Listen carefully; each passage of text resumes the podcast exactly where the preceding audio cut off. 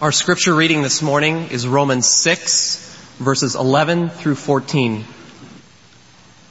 Even so, consider yourselves to be dead to sin, but alive to God in Christ Jesus.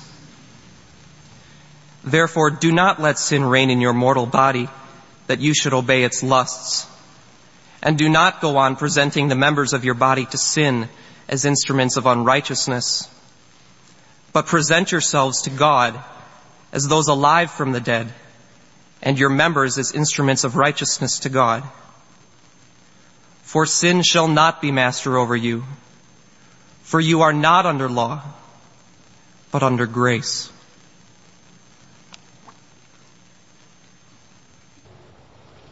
So let grace abound, Lord. We're under grace. Just let it come like a waterfall on us now as we open the Word and attempt to clarify the battle strategy against this pretender to the throne of our lives, sin.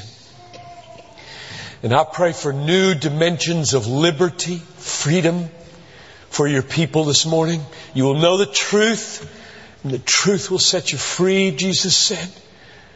And so, Father, grant liberty, freedom from the truth of Romans 6, 11 to 14, now I pray. Holy Spirit, come, I ask, and do your sanctifying work. Teach our minds and transform our hearts. Humble us under your mighty hand, that in due season we may be exalted. Guard us from the deceptions of sin and the devil. Grant that truth would hold sway here. People would be delivered from lifelong bondage. In Jesus' name I pray. Amen.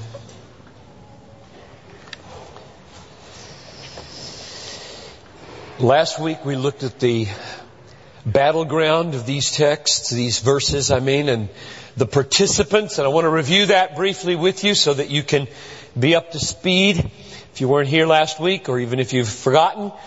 There are 8 observations from these verses as far as the battleground and the participants in this warfare. Number 1, there's a throne or a reign. Do not let sin reign in your mortal bodies. Verse 12. Verse 12 again. There's a challenger to the throne. Sin. Do not let sin reign. You've got one who reigns. Don't let him reign. Verse 12 again. There's a castle. That's my image, not Paul's. Where sin threatens to reign, namely the human body. Do not let sin reign in your mortal body. 4th. Again in verse 12, there are servants in the castle that may go over to the other side of the enemy, join the conspiracy, and become enemy agents in the castle against the king. Do not let sin reign in your mortal body so that you obey its desires. Desires. Desires are supposed to be good for us. They're supposed to give us guidance and serve us. And when they are taken captive by the enemy sin, they can become seditious, behind the castle walls, agents of the enemy. Number 6, verse 13, there is a true king, God. Do not go on presenting the members of your body to sin as weapons of righteousness, but present yourselves to God. God, as those alive from the dead, and your members as weapons of righteousness to God. So he's the one who's on the throne. Sin is pretending and is rebelling and leading a conspiracy with your desires and turning them against you and trying to get on the throne.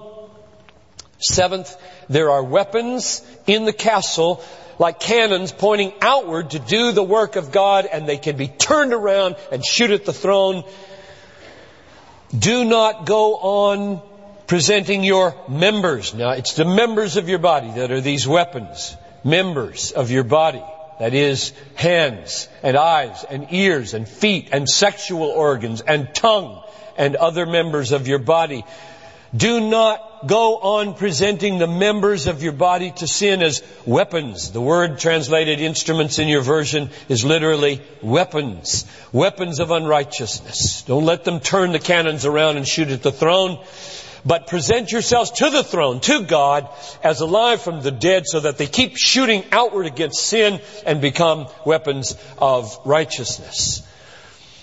8. There's a constitutional authority here called grace, not law. Verse 14. For sin shall not be master over you, for you are not under law, but under grace. That verse we will not get to this morning, but we'll take it up in the part of the following text next week. So, we saw not only the 8 participants and lay of the land of the battlefield, we also saw how the enemy works. We described it briefly. It goes something like this. Sin is the enemy here, attacking. He's a power. He's not just a little thing you do. He's a massive agent and power in your life, like a rebel or like a pretender, a conspirator to the throne of your life. And the way he does his work mainly is seditiously taking desires captive, which are meant for our good, and distorting them and corrupting them and turning them around so that they go in and take captive a member of the body, some piece, and then the body becomes an instrument not of serving the throne, but of serving the agent or the pretender, sin. So we talked about desires for food, desires for drink, desires for sex, desires for rest. When they're tacked and they're distorted by sin, then these desires which are meant to be good, meant to serve us and to be an honor to God, become Judas desires, Delilah desires, betrayers, rather than servants in the castle of the body. And then we become complicitous when we yield to those desires and hand over our body parts, eyes, ears, tongue, hands, feet, sex organs, vocal cords, to serve those desires and their new master, sin. Now, how does sin succeed at this? How does it get the upper hand in this way? And the answer was and is, sin succeeds at this by taking our desires and corrupting them and then making them appear through deceit very compelling. It turns desires that are supposed to be servants into traitors, and then it makes those desires look very, very satisfying and rewarding. So they lie to us. It's the way war works. If you get behind the enemy lines, you lie. You don't tell the truth about what's going on the other side. You lie. And so if Satan can take captive a desire for food or a desire for drink or a desire for rest or a desire for sex or a desire for friends and distort it and make it ugly, it'll send it back in and it'll lie to you. You do it my way. You go my way. You satisfy me now in the form that I'm presently in, and you will be really happy. It'll feel so good. And that's the lie. It's a half-truth because sin does feel good. And some of you may be sitting there right now saying, frankly, I would rather be there than here. But I'll tell you, and your own conscience bears witness, you don't need anything more than your conscience. Yes, it feels good short term.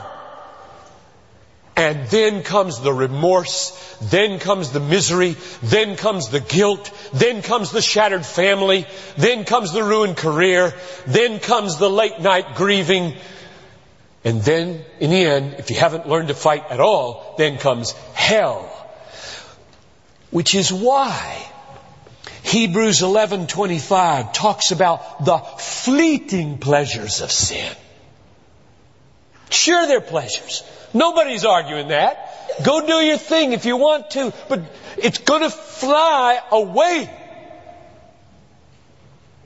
Guilt and pain are gifts of God to warn us that the pleasures of sin are suicidal, though they may feel good in the moment. Ephesians 4:22, the old man, it says, is corrupted with desires of deceit. You see, there it is, explicit. These desires which are meant to serve us and be friends to us and enrich our lives. God didn't create us with desires just to give us trouble.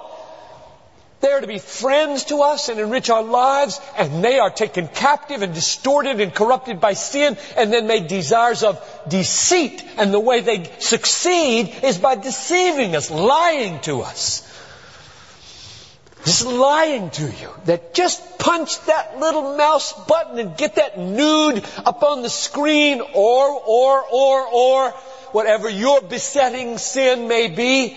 It's a lie. Your own conscience tells you it's a lie, and we must learn that it's a lie. Or 1 Peter 1:14 refers to the desires of your former ignorance. Desires prosper where you are ignorant of their payoff. If you are duped by their lie that this little short-term pleasure is worth it all, then you're ignorant. And a sermon, or let's just say a text like this, is intended to fix that. Ignorance kills.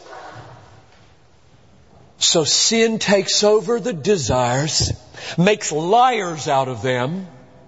They promise satisfaction and happiness, and they deliver cheap, fleeting, shallow stimulation that leaves us less content, less peaceful, less hopeful, more guilty, more restless, more discouraged, more enslaved. Learn this so that you can defeat the lie in the moment with truth. Learn this. They'll lead to death in the end. Verse 21 of this chapter says, the outcome of those things is death. 1 Peter 2:11 says, abstain from fleshly desires which wage war against your soul. Now there's the image in the Bible. I'm not just making it up. This war that's going on here. So sin, this power, this insidious power in our lives, comes in, takes captive a legitimate desire, distorts it, corrupts it, ruins it. And now that desire, behind the lines, in the castle, as a former friend, lies to us. Judas desires. Judas desires. And makes war on our soul. And would kill us if we don't learn this text.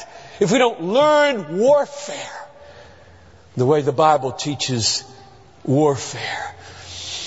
When I got to this point in my preparation, I thought, some people are going to be sitting there at this point thinking with their fingers pointed at other people about big, bad, gross sins.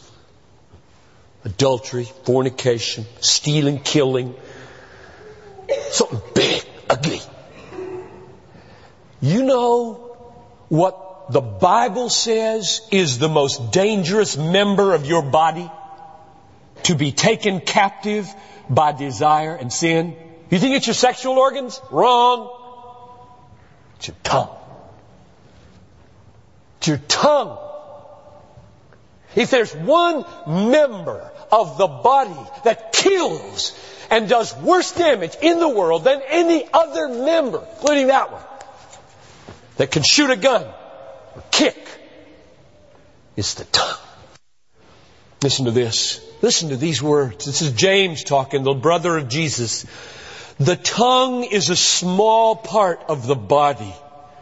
See how great a forest is set aflame by such a small fire.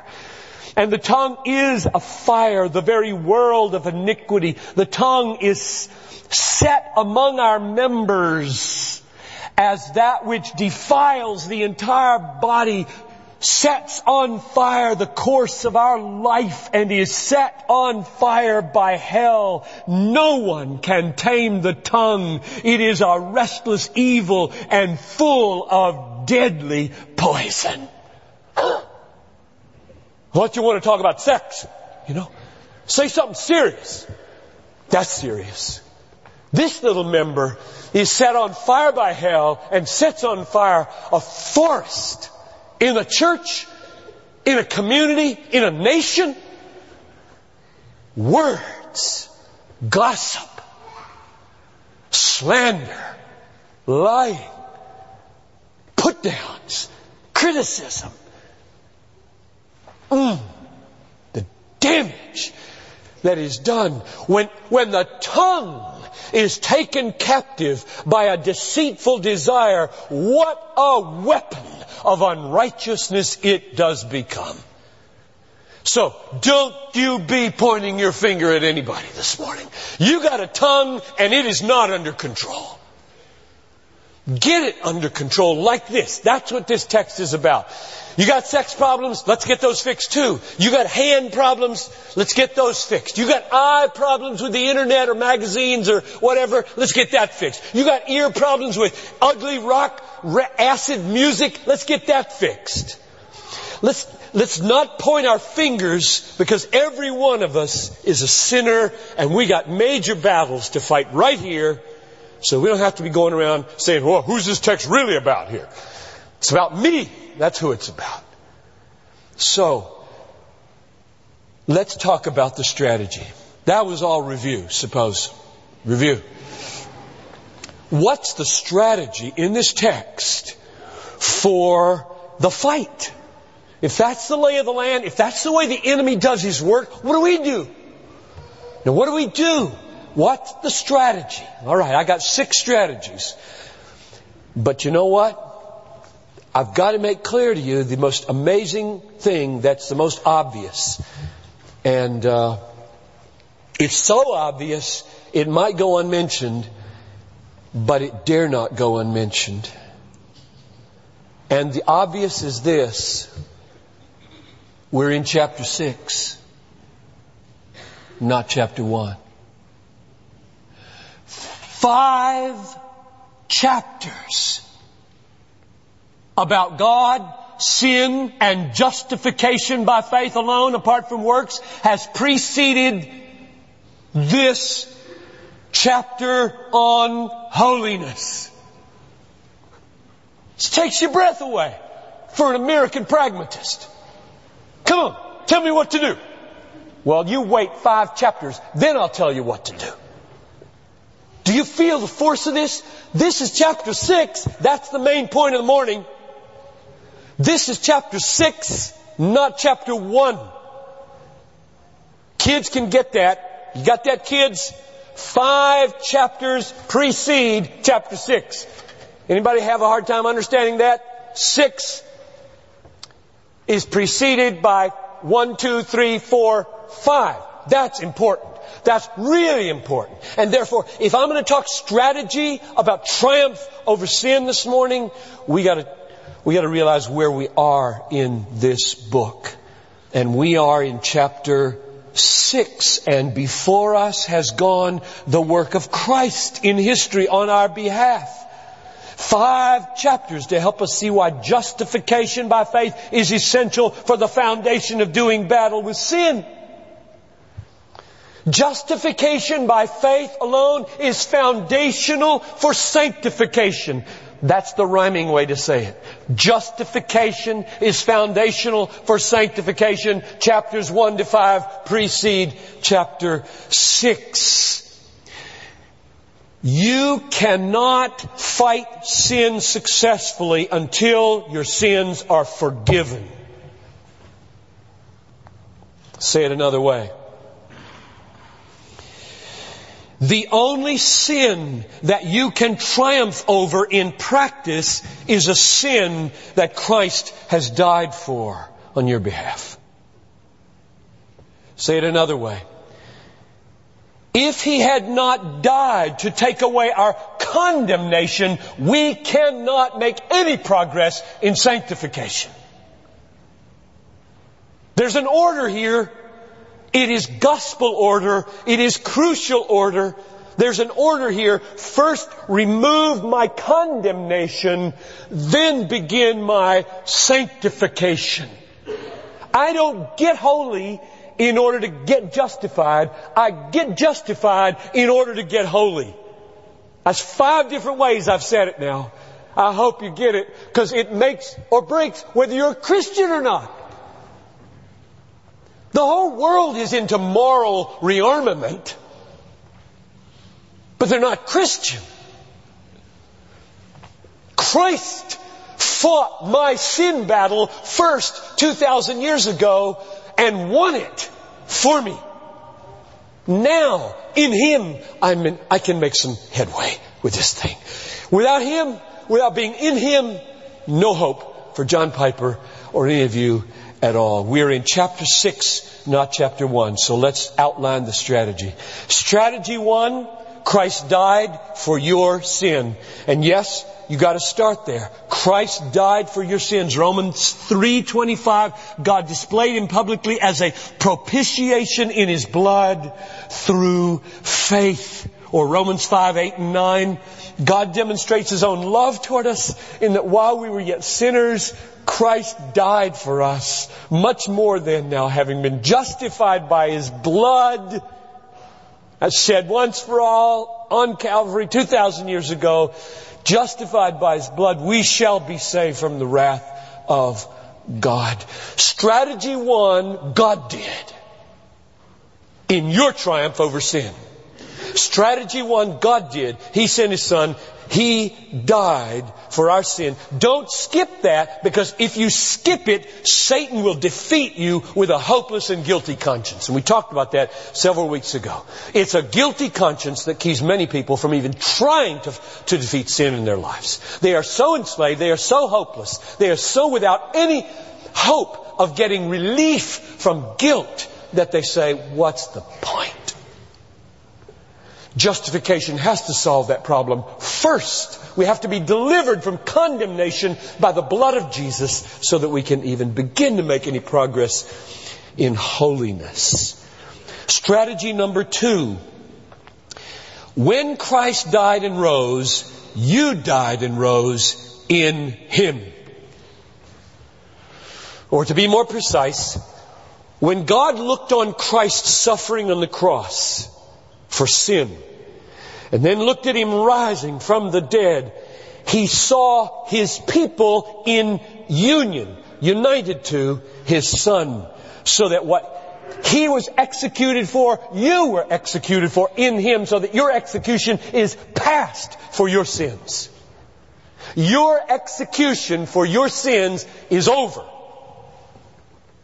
Because He looked upon you as being in Jesus when Jesus died, so that the punishment He bore was your punishment being borne, as it were, by you, because He's your substitute and your representative. I get that from verse 6 of chapter 6. Our old self was crucified with Him. Or verse 8, we have died with Him. So the first 2 strategies of defeating sin in our lives are historical, outside ourselves. We didn't have anything to do with this whatsoever. It happened for us, to us, as God viewed us in Christ once upon a time, 2,000 years ago. Strategy number 3. God unites us to Christ by faith, so that what was accomplished for us on the cross is applied to us in Christ by the Spirit. He unites us to Christ by faith. Chapter 6, verse 5. We have become united with Him in the likeness of His death. He didn't just do it for us. God didn't just view it, having been done for us. He now unites us to Christ, so that what is true of Christ in His dying is true of us in Him. How did He do that? 1 Corinthians 1:30, by God's doing you are in Christ Jesus, who became to us wisdom from God and righteousness and sanctification and redemption. By God's doing you are in Christ. God put you into Christ. And what did you have to do? What do you have to do? If you're sitting there this morning and you're wondering, am I in Christ? The answer is, do you believe? Do you trust? Or, put it this way, looking on what He has done, what He is, what He promises to do, and receiving that as a free gift, as the treasure of your life. That's faith. I'll say it again. Looking on what He has done for you in Christ, what He is for you in Christ, and what He promises to be and do for you in Christ. And receiving that as a free gift and the treasure of your life. You are saved. You are in Christ. Let me just pause here and say something about a piece of that definition of faith. In most evangelism, and when we talk simply and briefly, we say, receive Christ. As many as receive Him, He gave power to become the children of God. That's true. That's absolutely right.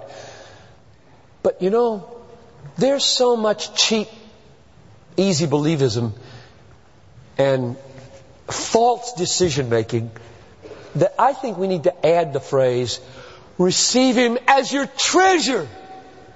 Because that's what it means. It doesn't mean receive Him as a pain in the neck. It doesn't mean receive Him as a judge who's on your case banging you all the time. It doesn't mean receive Him in any old way. It means receive Him as a treasure. It says in 1 Peter 2, to you who believe, He is precious. That's the meaning of faith. Faith is a receiving of a treasure. Not a pain, not an enemy, a friend, a treasure, a satisfying, precious jewel. You are more precious than silver. So, when I define faith for you here and on through the rest of this book, I mean looking at what He's done for you, what He is for you, what He promises to be and do for you, and receiving all of that as a free gift and the treasure of your life. That's the way you get into Christ. And God does that. God works that. So it says God has put you into Christ. Now, strategy number 4. When you are in Christ, by faith, God justifies you. That is, He forgives all your sins and imputes to you the righteousness of Christ. 2 Corinthians 5:21 puts it like this. God made Christ, who knew no sin, to be sin on our behalf. Stand and wonder. He made Christ to be sin on our behalf, so that we might become the righteousness of God in Him. So as God reckoned to Christ my sin, which didn't belong to Him, He reckons to me Christ's righteousness, which didn't belong to me, so that Christ had an alien sin and I have an alien righteousness, and He bears my punishment and I get His rewards. That's good news. That's really good news. That's the gospel. So let's sum up the first 4 strategies. Christ died for our sins, number 1. Number 2, we died with Him in God's eyes. Number 3, God united us to Him by faith. And number 4, in union with Christ, we are justified. That is, our sins are already punished in Christ and His righteousness is made over to our account. And all of that precedes verse 11 and 10 of chapter 6. But now here we come to chapter 6. Strategy number 5. Here we're going to get near the front line battle with sin. And I believe strategy number 5 is simply an extension of the faith that I described a minute ago in strategy 4. Paul treats it separately, so I'll treat it separately. And here it is. Strategy 5 is a mental and volitional, that's an act of the will, a mental and volitional act preceding direct engagement with temptation. I'll read it to you. This is verse 11. This is the mental, volitional act that precedes direct engagement with temptation. It says, even so, consider yourselves. There's the word, consider. Consider. A mental and volitional. Reckon yourself. Consider yourself. This is a thought thing.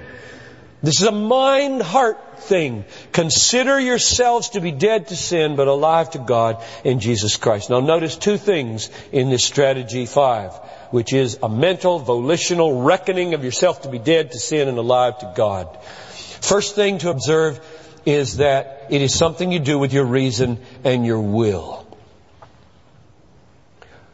Reckon something to be so. Reckon yourselves, it says, to be dead to sin and alive to God. Notice the words, even so, at the beginning of verse 11. You see those? Even so, or just as, or however your version may have it. It's referring back to verse 10, where it says, Christ died to sin and lives to God. Now, even so, as you are in Christ, united to Christ, bring your mind and your will into alignment with what Christ experienced and you experienced in Him. Isn't it amazing? We're not even at temptation yet. And we've got 5 strategies. Know yourself this way. Count this to be the truth. Bring your mind and your will into alignment. Think this way about yourself. Think this way about what happened to Jesus, what happened to you in Him. That's the first thing to observe about strategy 5. It's an act of the mind and the will to think a certain way in alignment with what happened to you in Jesus. The second thing to observe is that it is in Christ. You see that phrase at the end of verse 11? Reckon yourselves to be dead to sin and alive to God in Christ Jesus. Now this is amazing. He is still at the objective level. He's not at the temptation level yet. He is still at the level where you are getting yourselves identified as a soldier, identified as a justified person, identified in union with Christ, and identified as dead to sin and alive. All of that is happening before you fight. This is the battle before the battle. Isn't it amazing how much precedes the conflict? And one of the reasons we're so weak, I just read this last night I think, maybe it was this morning, I was reading in Mission Frontiers about how much weakness there is in so many churches that have been planted around the church the last 50 years. And the analysis was, it's just evangelism. Just plant a church and teach them to evangelize, and plant a church and teach them to evangelize. And they wonder why 50 years into the church, they're all worldly.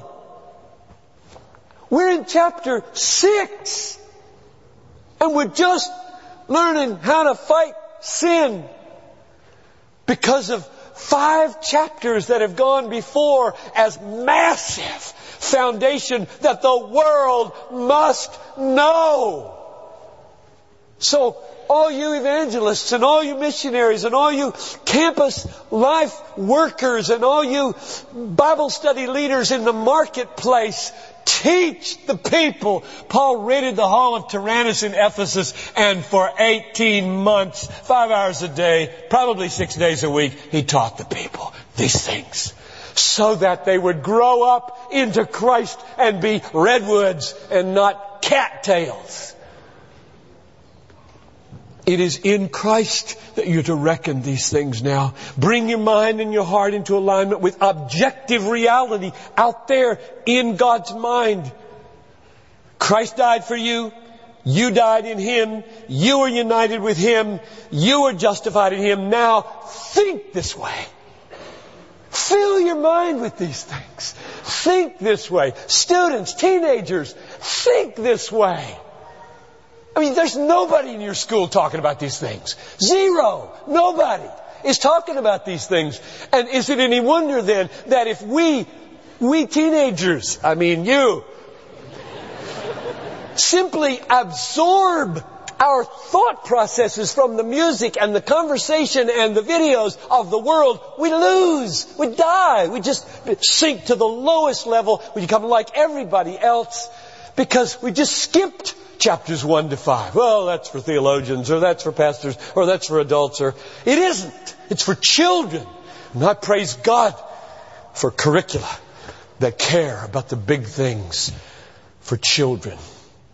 Well, that's strategy number 5. Now the last one, number 6, quickly.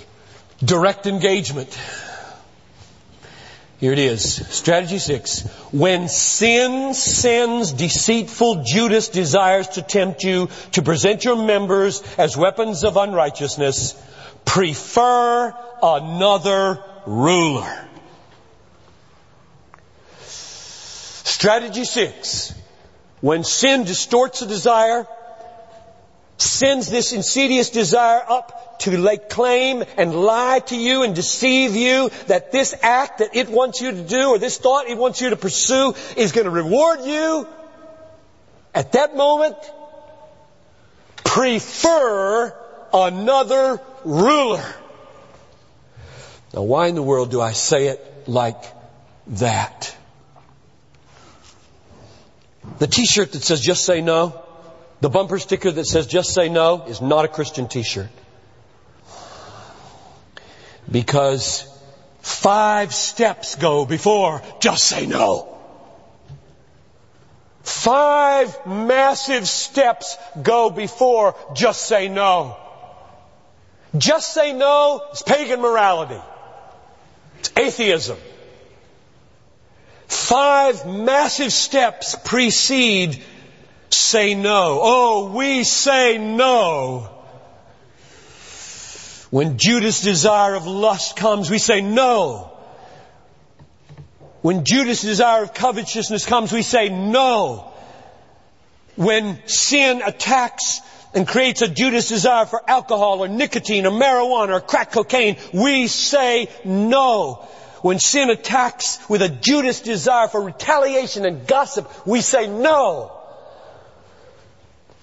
There's a real engagement of our will. We choose. You choose. Choose to say no. But oh, so much more. Oh, so much more is the foundation of that choosing. There's one more thing to say. In verse 12, don't let sin reign in your mortal body so that you obey its desires. Sin is attacking through desires, Judas desires, and we're called to choose against them. Don't let it reign. Don't let it reign. It's appeal to our will. Do something now. Do something. Use your mind and your will. No, I will not let you reign. No, I will not push that button. No, I will not take that drink. No, I will not speak that word. I will not. You engage. You will. You choose. But pause with me in one last minute and ask, what is choosing? What is it? How does it happen? What is choosing to say no? My answer to that is, choosing is preferring. To choose is to prefer one thing over another thing. Choosing is to prefer one thing over another thing. And if God is going to get the glory in our lives, choosing against sin must be because we regard God and what He is and promises as preferable. Preferable. If we don't, He gets no glory in our just saying no.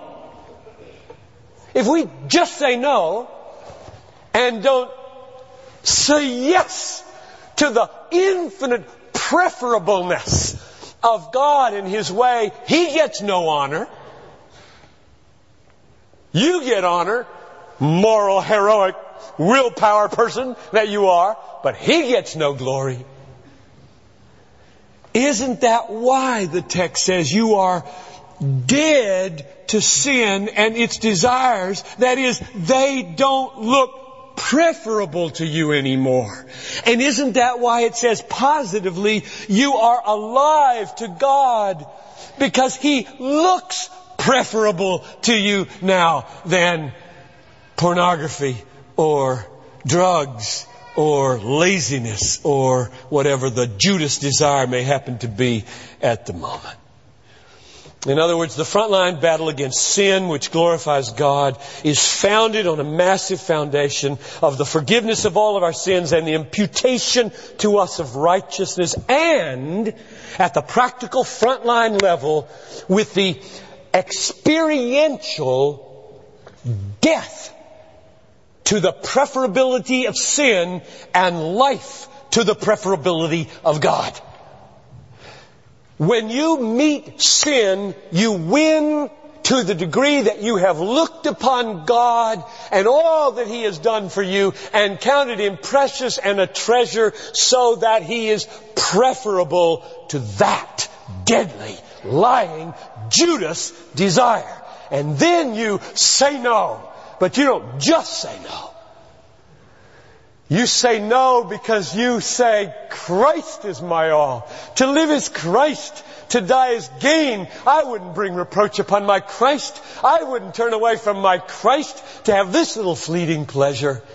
This is a battle of dying to the promises of sin, the preference of sin, and coming alive to the promises of God and the preference of God and the beauty of God and the desirability of God and the treasure of God. That's the battle of Bethlehem Baptist Church. That's why we're Christian hedonists to the core. We will fight this thing on the positive end, because you can't win it on the negative end.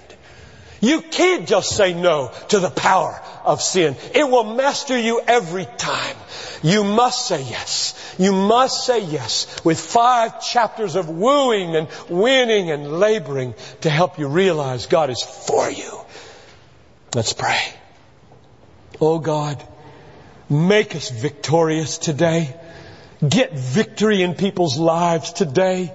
May years of bondage to pornography go today.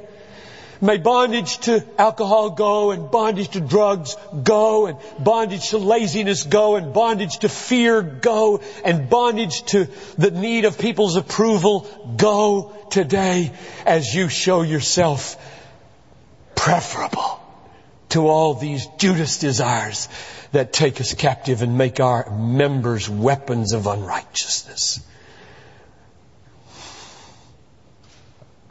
Why don't you stand for the benediction? Oh, Father in heaven, I commend this people to you for your grace now. And I bless them in your name.